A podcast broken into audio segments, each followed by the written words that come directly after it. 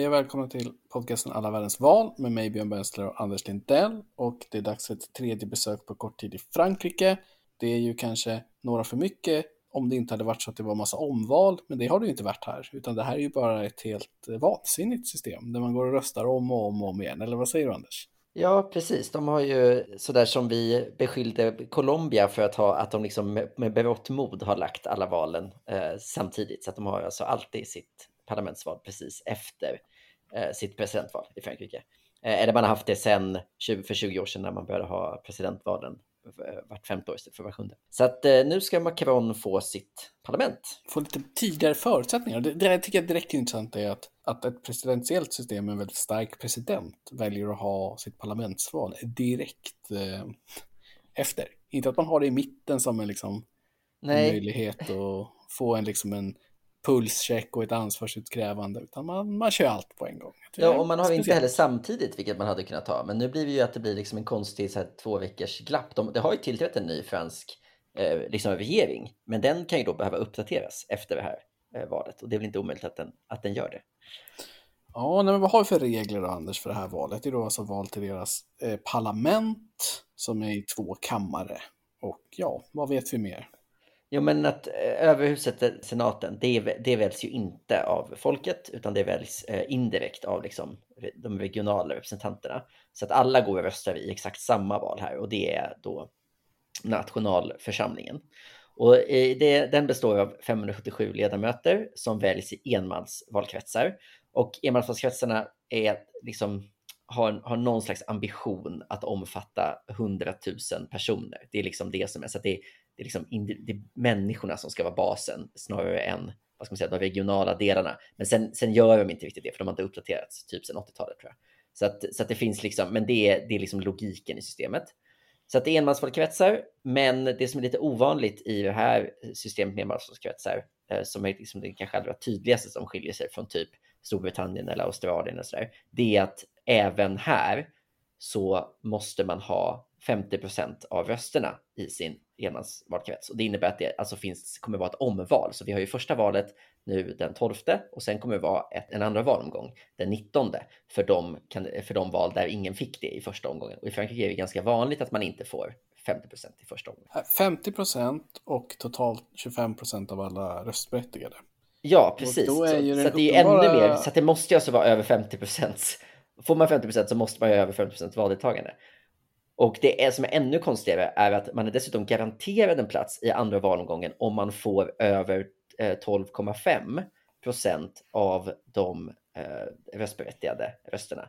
Det innebär alltså att det kan bli eh, fler än två personer i runoff-valet. Eh, har du koll på hur många som vann i första omgången valet 2017? Nej, jag har inte orkat kolla upp det. Eh, fyra.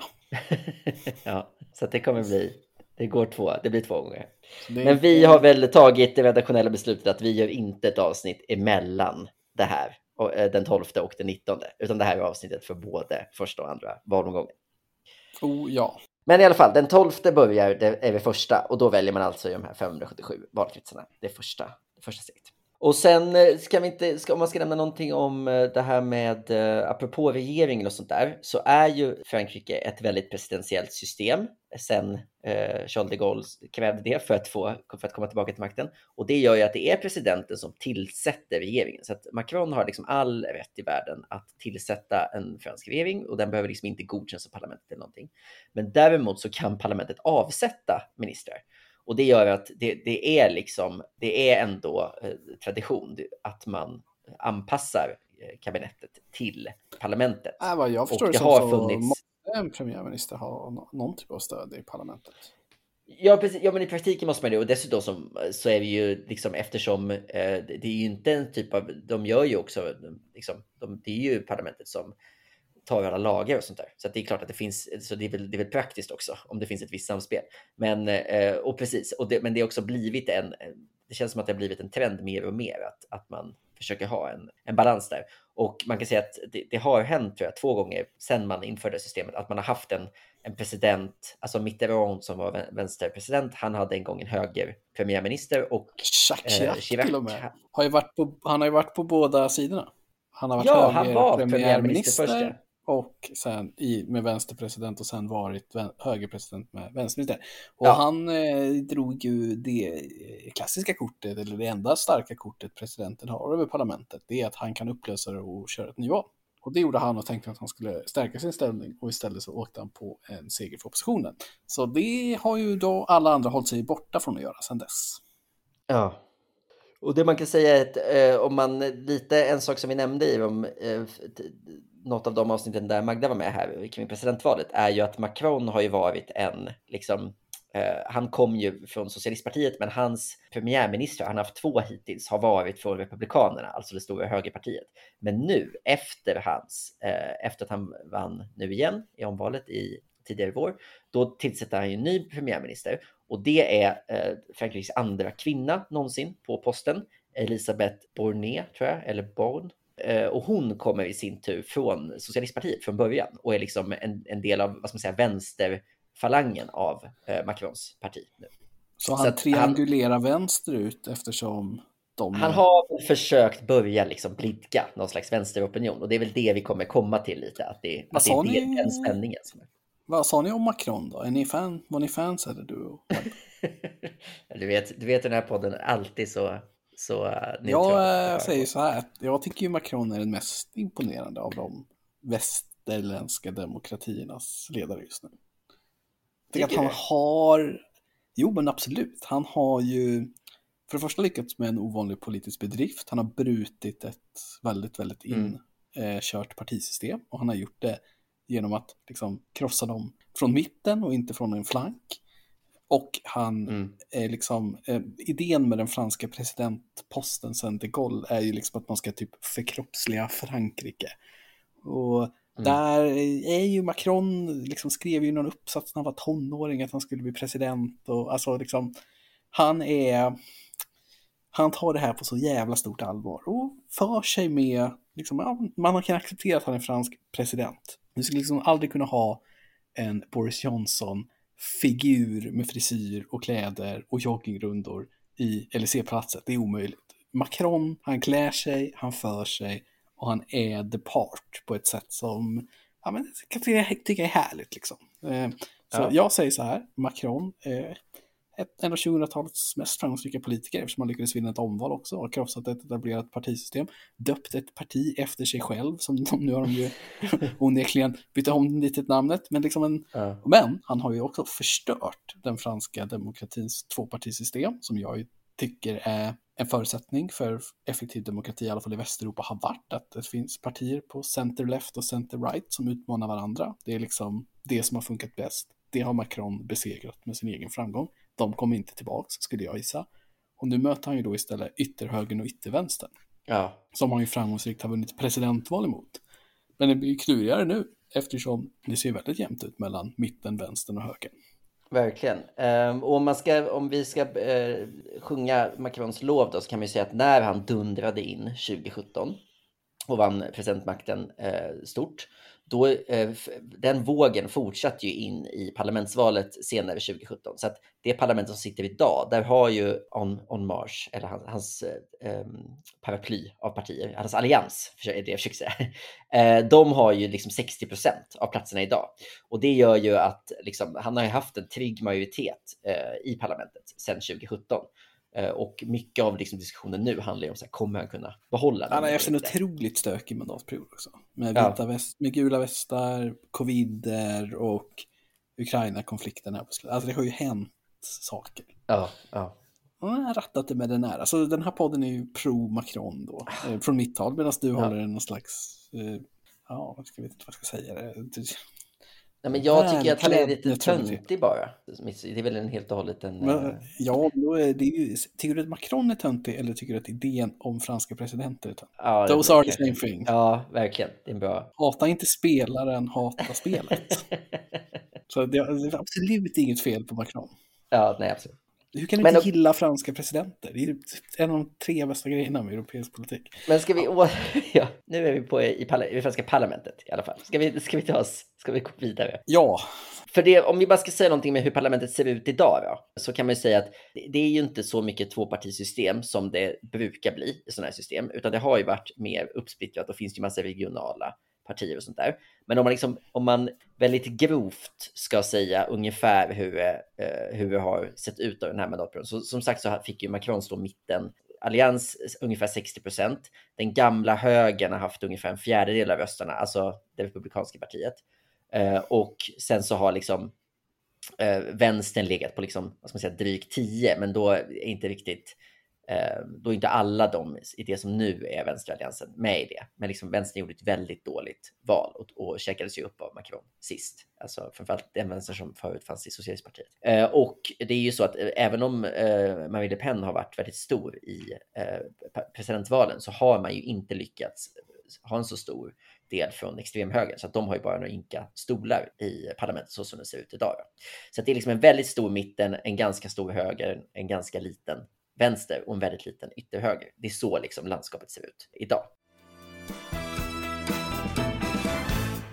Men eh, ska vi med det sagt gå in lite på hur allianserna och så här partierna ser ut idag? Ja, men det kan du köra lite om, för det har ju skakats om här inför valet ganska påtagligt. Och det finns en ny spelare som är den här Nupes. Precis, och det är ju en liksom tydlig berättelse om eh, presidentvalet nu i våras var ju att så här Mélenchon, alltså vänsterledaren, var lite kanske närmare en andra valomgång eh, än vad många hade räknat med och att hade vänstern varit mer enad så hade de kanske kunnat liksom, eh, peta Marine Le Pen. Det betyder inte att det en finns en större vänster än höger därför att högern är också splittrad eftersom Eric Zemmour eh, också fick jättemånga röster. Så att eh, den, den liksom ytterhögern är större än, än eh, vänstern.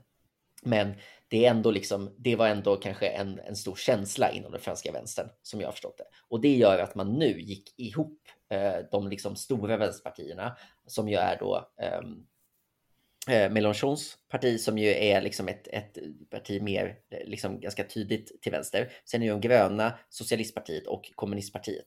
Och då kan man ju påminna sig om att socialistpartiet är ju ett, ett väldigt stort parti egentligen för början, men, men som ju nu bara fick några enstaka procent i, i presidentvalet. Så det är ju verkligen Mélenchon som runs the show. Liksom. Eh, och jag såg att du gjorde eh, i, eh, igår kväll skickade du till mig ett, en liknelse om att det skulle vara som att Lars Ohly ledde liksom den breda vänstern i Sverige. Och jag såg att eh, Liberal Debatt gjorde exakt samma liksom, liknelse. I, de var, de, de var också på Ohly alltså? Ja, de var det också. Sjukt att det fanns två personer i Sverige samtidigt som tänkte på Lars Ohly. Det var länge Ja, men det är liksom så att, så att på något sätt så är det liksom med svenska mått mätt så, så kan man då säga att det är liksom som om det är liksom en, en övervintrad 70-årig vänsterman som har, som har liksom lyckats samla en, en stor, bred, ungdomlig vänster bakom sig. Och de ligger ju nu eh, och liksom ganska nära om man ser på totalt på nationell nivå i röst, eller hur många som säger att de ska rösta på det, så ligger man ganska nära. Eh, ja, det är superjämnt. Eh, det är typ 28-28 ja. liksom. Precis, och Macrons eh, allians som ju nu heter Ensemble, alltså typ samla, samling som alla verkar vilja säga.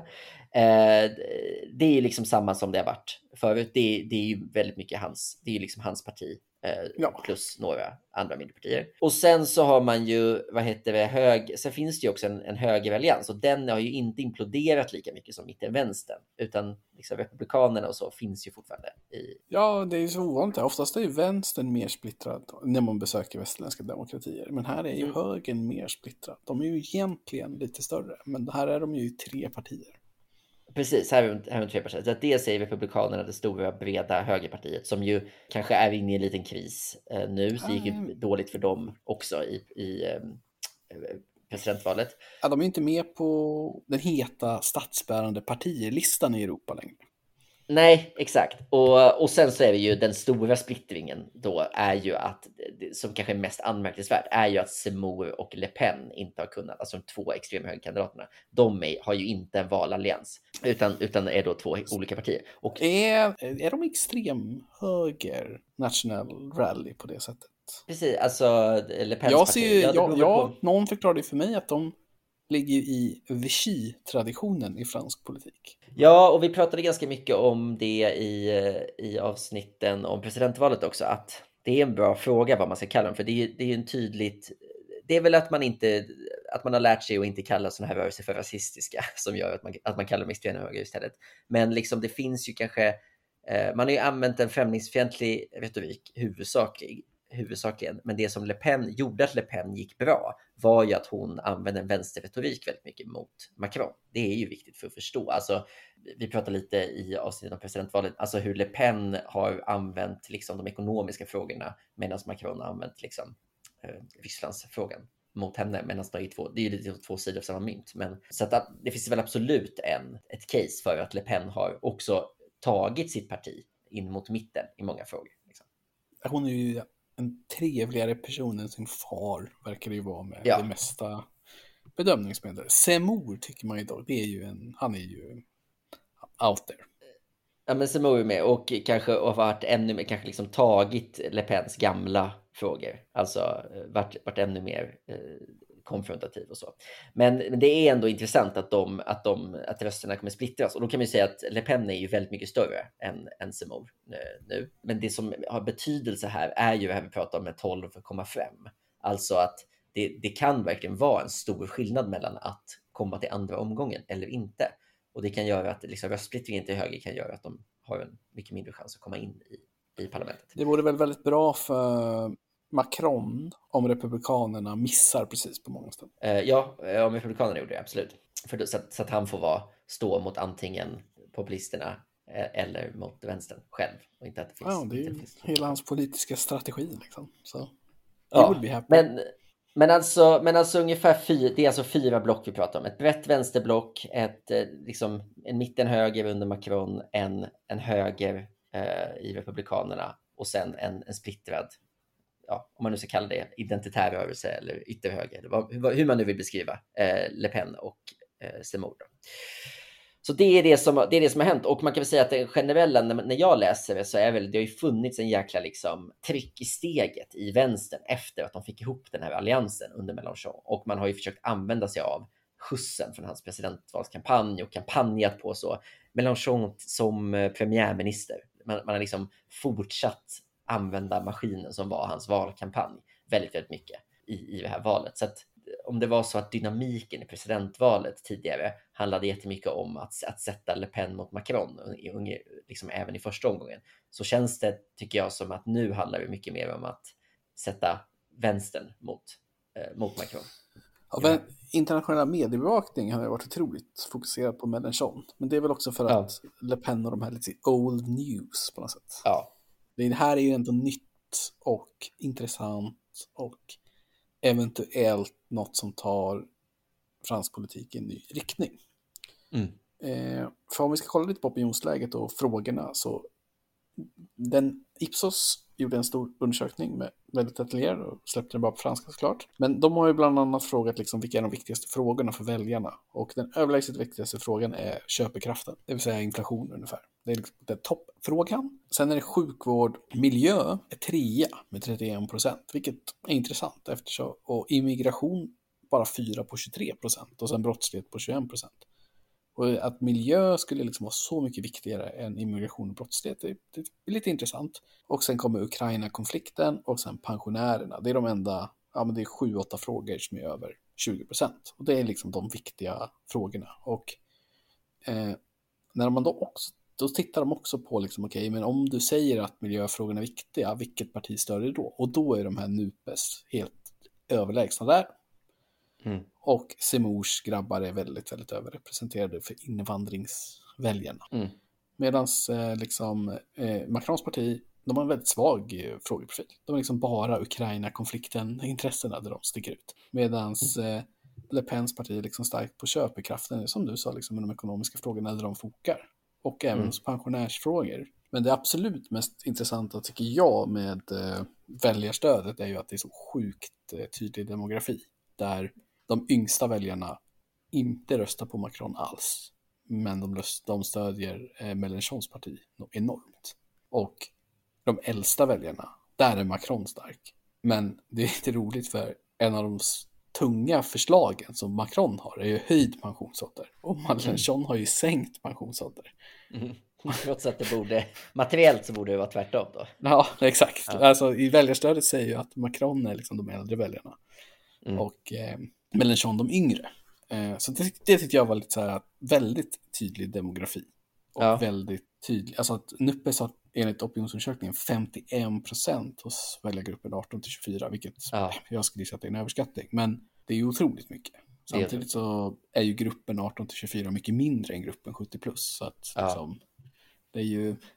Är Och någon... traditionellt, eh, liksom, den globala trenden är väl också att man röstar i, i lägre utsträckning. Ja, valdeltagandet eh, skattas till 45-46 procent på totalen och klart högre hos äldre väljare. Mycket, mycket högre. Ja. Så det är en större grupp som röstar oftare. Till de som avgör valet.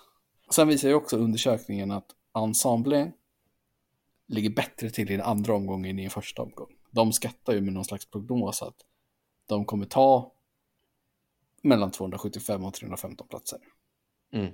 Och det är ganska mycket. Men mätningarna de senaste dagarna, alltså trenden, om man tittar på de här tidiga valresultaten som har kommit in från utlandet, säger ju att det går bättre för vänstern än man ändå trodde. Och, och ändå trodde ju alla att de skulle gå framåt. Så Ja, kan har, bli- man, har man börjat räkna röster? ja, ja, ja, ja, i första gången i utlandsvalkretsar, 11 stycken.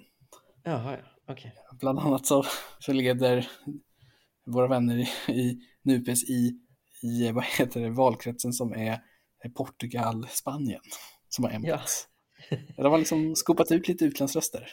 Ja, det är ganska många platser som är... Ja, elva, tror jag. eh, Ja, som är liksom... ehm, Och här har de redan röstat och räknat. Mm. Lite konstigt varför, men så är det.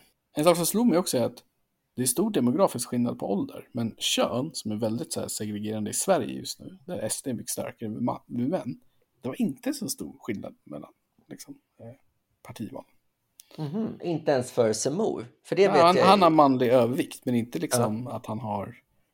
Alltså, han har inte ST-siffror i manlig. Nej, verkligen alltså, Han har ju så mycket lågre nivåer såklart. Han Ja. kommer ju få så mycket lågre nivåer. Men jag trodde att nationella rally, som det Pence parti heter på engelska då, skulle Mm. ha liksom en tydligare könsprofil och att eh, det skulle vara mycket kvinnligare på vänsterkanten, vilket det inte var. Ja, det är intressant. Sen har ju också opinionsundersökningarna, de har också utvärderat sittande regeringsprestation, som det är ju Macron. Och liksom, han har ändå gått rätt mycket till höger under mandatperioden, vilket är tydligt för att han har bra betyg i liksom kamp mot terrorism och försvarsfrågor. Men så här noll förtroende i att bekämpa orättvisor och ojämlikheten. Liksom. Mm. Och en rolig grej med Macron är ju att 2017 gick han till val på att göra parlamentet proportionerligt i sin representation. Mm. Det, det, det fanns inte med i valet nu 2022. Han, den, har, den har lagt på hyllan. Det känns som att det är verkligen en, det är ju en, eh, en trend. Vi har ju sett framför allt från liksom politiker som kommer och, och skakar om systemet. Det är ofta, har vi sett ofta även här eh, i den här podden hittills, att polit- man kommer med just ett löfte om systemreform. Trudeau var ju samma sak. Kanadas Macron, så att säga. Han kom ju också och lovade att man skulle göra om till ett just ett proportionerligt valsystem. Och det har ju absolut inte hänt heller. Det känns som, liksom, det känns som den frågan där folk liksom, eh, har lättast att bara, och bara ändra sig när man inser hur jobbigt och svårt det blir. Ja, men det kanske inte som straffar sig riktigt heller.